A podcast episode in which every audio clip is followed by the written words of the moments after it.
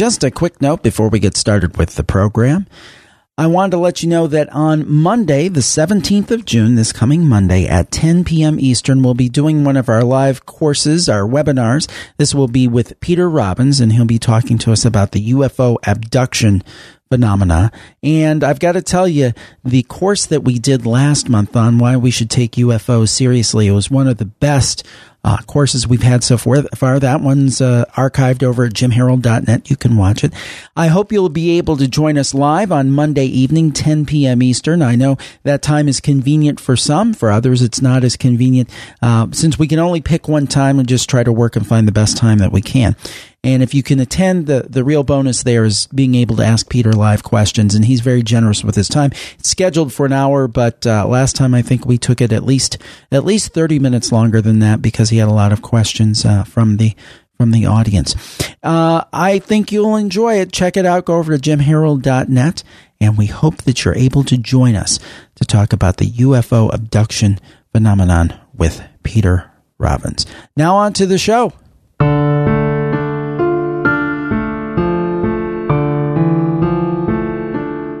Ghosts. Have they become a cliche? Or can we once again examine this phenomena seriously? After all, isn't it really our own afterlife we're curious about? Let's delve a little deeper on Jim Harold's Ghost Insight.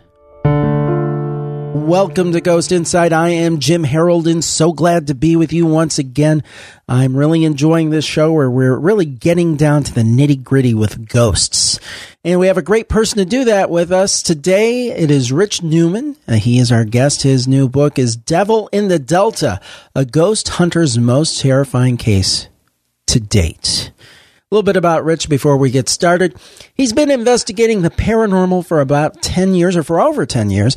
He's a founder of the group Paranormal Inc. He is also a filmmaker whose first feature film, a documentary called Ghosts of War, uh, was released, uh, I guess, a couple of years ago. His articles have appeared in Haunted Times and Paranormal Underground. You can learn more about his investigations at his website, which I believe is paranormalincorporated.com. Rich Newman, welcome to the program. Hi, how's it going? Very good. Well, we're glad to have you on board. Now, I, I know that um, in recent years we've been doing this show, or not this show, but uh, podcasts on the paranormal for about eight years. But uh, even for me, having started maybe a little bit later than than you did, people would say last year too, "Oh man, you're so smart to do these shows uh, because of the big fad in the paranormal." Uh, but uh, uh, first of all, I said, well, I've been interested in the paranormal since I was a little kid watching In Search of, before the big fad was around. And secondly, I started eight years ago before all these ghost hunter shows um, hit. So, so in your case, you definitely started before these shows. What inspired you to decide to start investigating the paranormal? Well, definitely, I'm I'm kind of like in the same boat you are. I'm I'm a little bit old school and at the risk of dating myself, it would probably be the, the same thing. TV shows when I was really young, like sightings and right. unexplained mysteries. Yep. Uh, I used to just love tuning into those programs and, and watching the ghost uh, the ghost segments versus say you know the UFO and the uh, crypto stuff. But um, and then just getting out there and exploring some of the urban legends in the area and you know, and back in those days, we really didn't have anything but those shows to kind of say, okay, well, look, there's a guy on there he's using some sort of a recording device. Maybe we should take a, an audio recorder. And you know, we really didn't have like you know such a easy access to EMF detectors and you know thermal like, digital recorders and uh, digital thermometers and things of that nature. So it was it, you know I'm in the same boat you are. I'm kind of old school, and uh, I was happy you know to switch from analog to digital, but it definitely was TV shows that got me in the uh, paranormal bandwagon. So let's talk a little bit about this investigation, the subject of your book, um, an investigation at a double wide trailer deep in the Mississippi Delta. How did you find out about this place?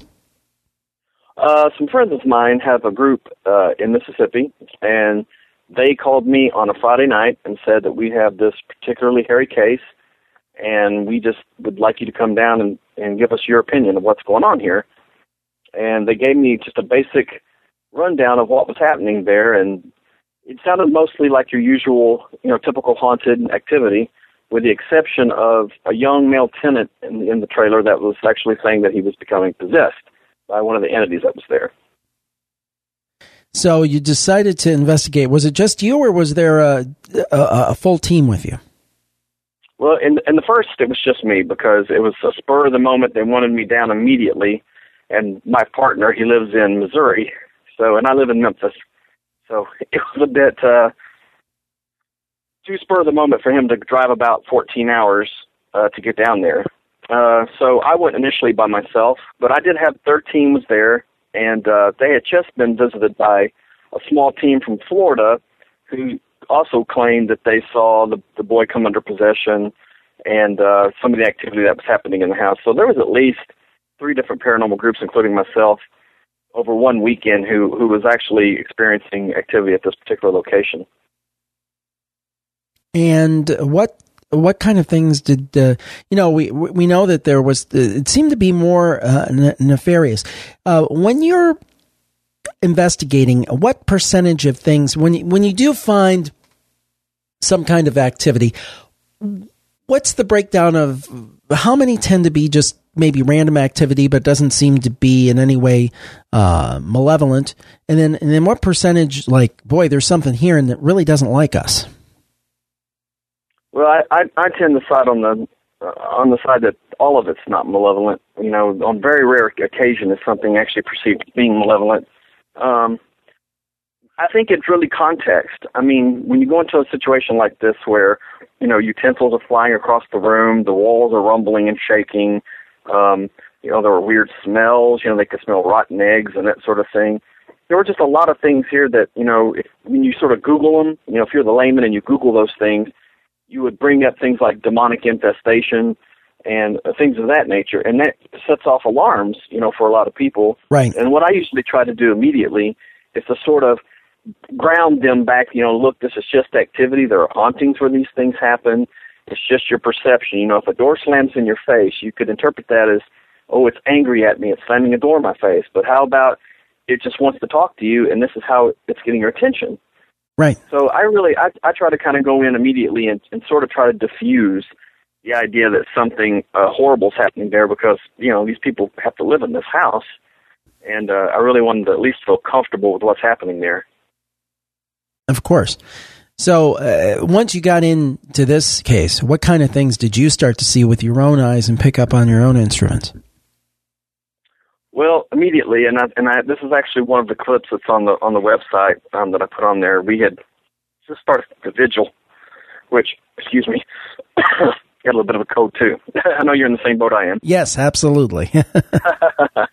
um, well, I mean, immediately we we set up to do a vigil just so I could kind of get a feel for the place. And uh, I think one of the very first EVP questions I asked was, you know, uh, you know, is there anyone here in the trailer, that sort of thing. And you know, and you you sort of expect, you know, well, you know, maybe I'm getting some EVPs here, you know, maybe I'm not, you know, and on the rare occasion you are blessed with a disembodied voice, but in this case, what we got was the actual trailer erupting in a uh, loud rumble that actually shook the walls in the room that I was sitting in um, a pretty dramatic uh, display of power, actually.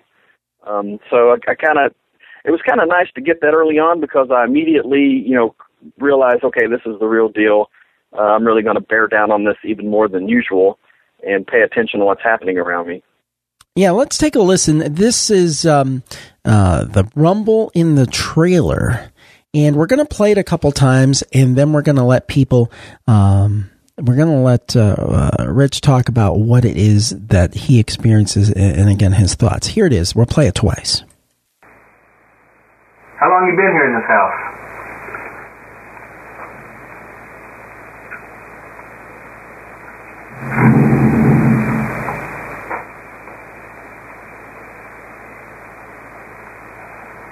What was that? How long you been here in this house?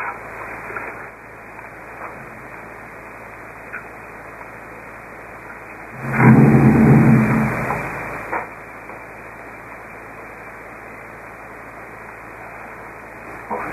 Now, you made clear to me when we were talking before the program that that that growl or whatever you want to call it, you you ask how long have you been in this house, and there's like a kind of thing.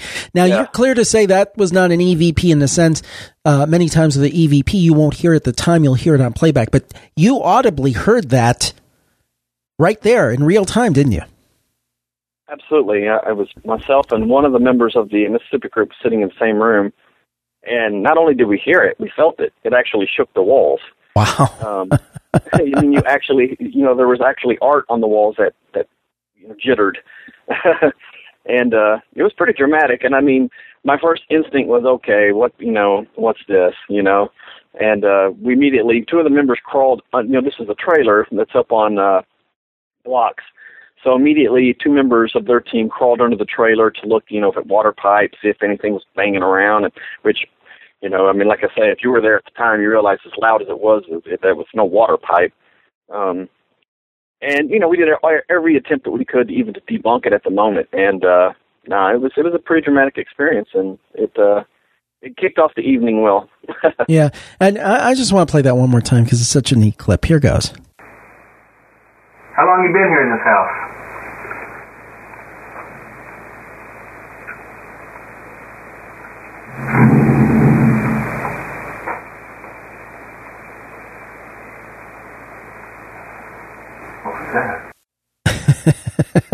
Gotta tell you, that is spooky. Now, another thing that is kind of frightening to me when I hear EVP is when people uh, hear a voice, but they say there's nobody that matches the description. Now, uh, here I believe it's EVP two. Um, tell us a little bit about that one because it didn't fit the profile of who was in the room at the time. Right. Uh, well, interestingly, you know, a lot of the things, this is one of the reasons I thought this made a good book to write for ghost hunters. A lot of the times when we go and investigate uh, private cases and go into their homes, you'll hear sort of like dramatic tales, and in the end, if they are haunted, they're usually a lot more basic than, than what they're usually given to be. In this case, the client was telling us that she felt like there were three spirits in this house. One was her ex husband, who she felt like was watching over her kids. One was an angry black man named John, which would end up being the most interesting part of uh, researching the background of this case. And the third was that of a little girl named Emily that one of her daughters had been seeing for a few years. And so when we did the investigation, you know, we had that information. Uh, once we cleared out the house, meaning we got the kids out of the house, uh, we literally I will not do investigations with kids in the house because I don't want to scar their psyche in any way if something dramatic happens. Right. Uh, yes, there were no kids in the house, so it was interesting that as we did the first investigation and I got back and reviewed that audio, that we actually got clips of a young girl, uh, EVPs, and uh, clips of what sounded like an angry man. Now, you know, of course, I can't tell if that if it's a black man, but uh, definitely got a male voice, definitely got a young female voice. And clip number two is an example of one of the EVPs of the young girl that we caught on audio. And again, like you're talking about context, you know, there were no young girls in the house, uh, just the members of the paranormal group who are all adults. We'll take a listen and you'll hear it.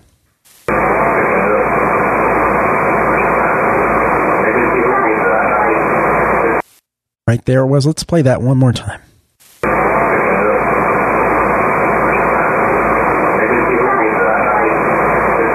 There she is making making a sound, making her presence known. Now, you said one of the more interesting parts of the discussion was trying to find this background of this mysterious man, John. Um, tell us a little bit about what you found out about him. Well, the as the case progressed, as I went down several times, what I came to find out, and I'll be speaking with anonymous names, obviously here. Um, uh, the anonymous name in the book being Joanne Martin. She was the owner of, of the home. As I went down, and I guess I guess you could say she got more comfortable with me, more details came out. And one of the things I found out was that uh, this was a very racially divided area of the state of Mississippi, especially during you know the 20s, 30s, and 40s and she told me a tale of her grandfather who had lynched essentially a local black man along with his brother on the property and there were several different stories about it. I mean, it was one of those sort of uh, family history kind of things. Everyone knew about it. Everyone knew that that this had happened, and there were a couple of different versions of what had happened to this poor gentleman. Uh, you know, one that he had been killed in the slaughter shed and then buried out on the property somewhere. There were, you know, there were different versions that he had come onto the property trying to steal, and they went out and shot him and killed him. Um, and then uh, she, the final version that she actually told me was that he had come over because someone had been sick in his family. He wanted to use their phone, and they had the only phone in the area, and uh, they killed him. So, and they felt, she felt like, and maybe it's just the guilt of living with this over the years or knowing about this incident. Uh, she felt like that he was there, that this was an angry spirit, and he was haunting the property, and and it was one of those things that when I talked to the local law enforcement about it, because I mean, you know, you're telling me about a murder that happened, a possible murder that happened in recent history, uh, you know, they they kind of just gave me, you know, they didn't know this person in particular, but reconfirmed that the adjacent forest had been a really popular place uh, for a lot of bad things back in, in turn of the century that a lot of people are embarrassed about down there now. And uh, and uh, talking about uh, this story, you also apparently put equipment in the house when nobody was there uh, to just see what would be picked up. And you had a couple of EVPs while the uh, while the house was empty. And uh, I'm going to play EVP five and let people take a listen to that one.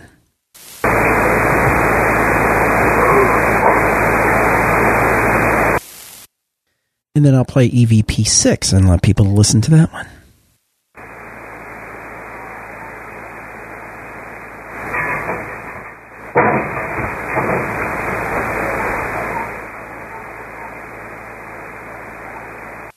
Now, in the first one, Rich, I heard a moan of some type and a knock, but there was nobody in the uh, in the house. So, what was up with that? Uh, well, this was part another part of the routine that I like to work into an investigation, which is basically to get everyone out of the house and just see if uh, activity is still happening with no one there. Because a lot of times, it's sort of an easy way to identify if maybe one of the people in the house is sort of the catalyst for what's happening. So when it came time, uh, after I had done my initial interviews and everything with everyone, before we even kicked off the investigation where I heard the rumble, I invited everyone to go out to dinner. We set up some audio recorders, and I just, while we were out for about 45 minutes to an hour, I just got a lot of, you know, supposedly empty audio in this house um, from about five different locations. And when I got back and reviewed it at the end of the evening, uh, while we were gone, there was a whole series of about 10 minutes long where there was just these really strange thumps, bangs, male moans, uh, almost the impression that there was that, that the male spirit had gotten a little bit angry that we had left. uh, and there are quite a few of those, even more than what's on our website. Yeah, the, and the EVP six was the, the, the bang and and strange movement, and uh, that could be picked up. And the thing was, nobody was ostensibly there. Now, um, it, coming and going through this investigation, while you were in the middle of it, were you convinced that this was uh, something that was real, or did you think that possibly it was a hoax? Well, again, it was nice getting that rumble right off the bat because it, it, for me, it sort of propelled this into the real world quick.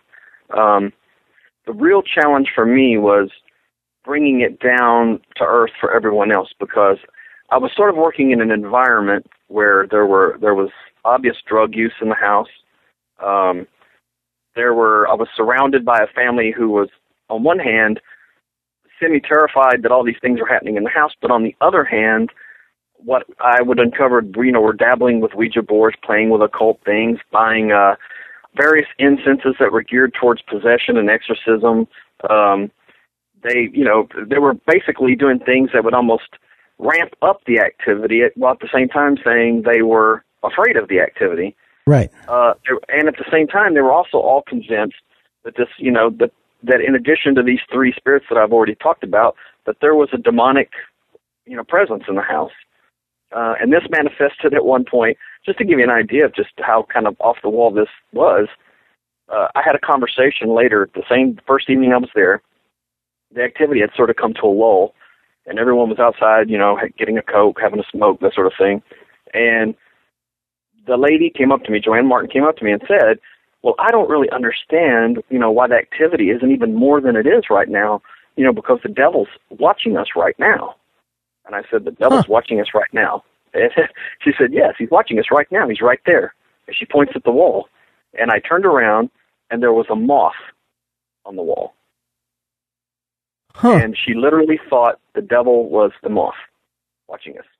Oh wow, wow! So, so th- there was uh, there was reason to think. You know, it, it kind of sounds like on one hand it seemed like there was a lot of good evidence.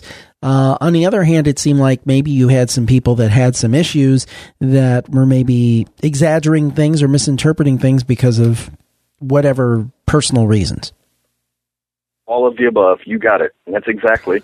And I, and that was the real challenge, and, and why I thought this case really needed to be put into a book because I think there's a lot of misconception with ghost hunters uh, that you know it's all fun things like you know you go to a hotel and you know you go to the popular haunted ballroom and you have you know some thrills and you know and all that's fun. But a lot of times when you go to these private cases you know this is what you're dealing with. You're dealing with you know on one hand uh, trying to almost ground people and realize, look, you know, this is just, you know, I know you may think the devil's here, you may think this is going on, this is going on, but I've seen this activity a hundred times. It still all falls under the heading of it could just be a haunting, and you're just battling that constantly, and and really just trying to get them down to the basics, you know. hmm hmm So at the end of the day, on this particular case, did you come away with the feeling that this represented some kind of real manifestation, or did you think it was all their imagination? No, I believe it was actually haunted. Uh, again, I, got, I came away with enough evidence, enough personal experiences, and there was enough real history, you know, of the land and the violence that had happened there, and the people who had died in that area, and just and even the other a lot of the other groups who have stayed in touch with me with their investigations there, who have come away with a lot of. uh you know, I probably say at this point we have between the three groups probably somewhere in the neighborhood of about a 100 EVPs of the young female, um, somewhere around 50 or 60 of the of a male voice, uh, and the there was also personal experiences that were you know related by investigators and the family members where they would actually see some of these spirits. Uh, in one case, the young girl, one of the young girls who were living in the household, had a sleepover. She had you know four or five of her friends all in the same room, and all of them collectively saw the the young girl spirit looking at them from through the window from outside uh, and all of them screamed and freaked out and ran out of the room and that sort of thing. And of course, the the young girl who lived there, you know, to her this was just you know another day at, at Crazyland. now, um, the, the the thing that that I would um, like to ask about, and I, I think you kind of talked about people out there who maybe I've seen the ghost hunters, uh, different ghost hunting shows on TV and say, yeah, I want to go out and do that. And not that there's anything wrong with it. You do that and, and, and other folks do that, although you probably take it a lot more seriously and have a lot more precautions and so forth in, in place. But for those prospective ghost hunters out there, what would be kind of your advice, word of warning, word of wisdom, call it what you will, what would you say to them about going out in the field and, you know, trying to chase these things? Because uh, uh, Michelle Belanger from uh, Paranormal State uh, was uh, teaching a course uh, with our Plus Club. And she said something to the effect, either on a podcast or on that, I can't remember. I mean, sometimes when you look into the abyss, it looks back. Uh, right. what what what are your thoughts for people out there listening? I haven't been on a ghost hunt yet. It sounds cool. I want to do it. What would you say to them?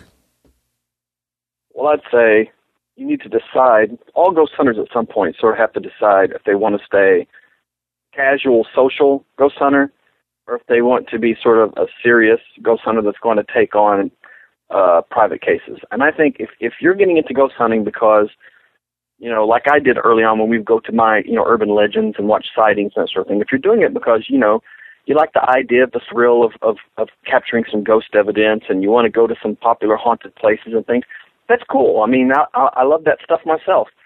But uh, just realize that maybe you should think twice about, you know, actually, you know, on your web page saying, you know, well, we do private cases, you know, contact us. Because I think what really differentiates the two different kinds of groups is that, you know, when you go to these private places, you know, at the end of the day, you're not walking out and saying, okay, well, we got our evidence. Cool. See you later. You know, these people are going to be like, what are you going to do about this? You know, uh, I need some resolution here. You know, uh, what's going on here? What are you going to do about it? Uh, are you coming back? You know, several times. Do you have the time to invest in several trips here, all in the near future? Um, and I think if you could just sort of just realize that that's the case, and you know, say, okay, well, we're casual fun ghost hunters, so we're just going to stay away from that stuff. I think that you do yourself a great service there. And as far as uh, sort of some pitfalls of getting into the paranormal, um, I think you know, don't be so obsessed with uh, having 50 people in your group. I see all these you know young groups that come to some of our ghost hunting classes and things, and they're like, we have 98 members. It's like you seriously go to a haunted location with 98 people. I mean, you can't really. I mean, I, I I go with our group is three people, and if there's people who are present, you know, the owners and that sort of thing, sometimes I struggle to pick out, you know, is that one of our voices or is that one of the? I can't imagine going into an investigation with you know thirty, forty people tramping around and talking, and I can't get three people to shut up at the same time half the time. so I, I just think you know, you know, you get your, you know, some people that you trust together. Keep a small group. Keep it fun. And if you decide to move to that next level, just realize, you know, that you're going to have to be answering to a client, and you're going to have to, you know, be able be prepared to provide provide some resolution for those people. Makes a lot of sense to me. Well, uh, Rich, where can people find your book, find more information about your group? I also know that uh, you recently started a podcast. Where can folks find all of that? Well, all of it can be found on the website, all spelled out, paranormalincorporated.com. Uh, the podcast is Paranormal Inc. Podcast. It's it is on iTunes, though for some reason our latest episodes haven't appeared there in a couple of days. I'm gonna try to fix that. But um, uh, all of it can be gotten through our website. You can see the podcast there, the books that I've written, as well as uh, read a lot of our case files and EVPs. I think we actually just hit our millionth uh, web visitor this week. Great. Uh, and uh, I think we have now on there somewhere in the neighborhood of about 600 EVPs that can actually be listened to from various cases and things. So a lot of content. You can spend a lot of time there checking out a lot of the ghost hunting stuff. Well, it sounds great. Looking forward to reading the book and listening to more of those great EVPs. Rich Newman, thank you for jo- joining us on Ghost Insight. Thank you. Anytime. And thank you for tuning in to Ghost Insight. We certainly enjoyed it. I hope that you did. And I hope you'll continue to listen. And don't forget, on Monday evening at 10 p.m., if you're also into UFOs, we have researcher par excellence, author Peter Robbins. He was with us last month for a great UFO seminar that you'll find archived over at jimharold.net. But this week, it'll be 10 p.m. Eastern, and we'll talk about the alien abduction phenomena. Fascinating stuff. Looking forward to it. You can ask Peter your questions if you're on live with him, so be sure to go over to jimharold.net and sign up. We will talk to you next time on Ghost Insight. Stay spooky, everyone. Bye bye.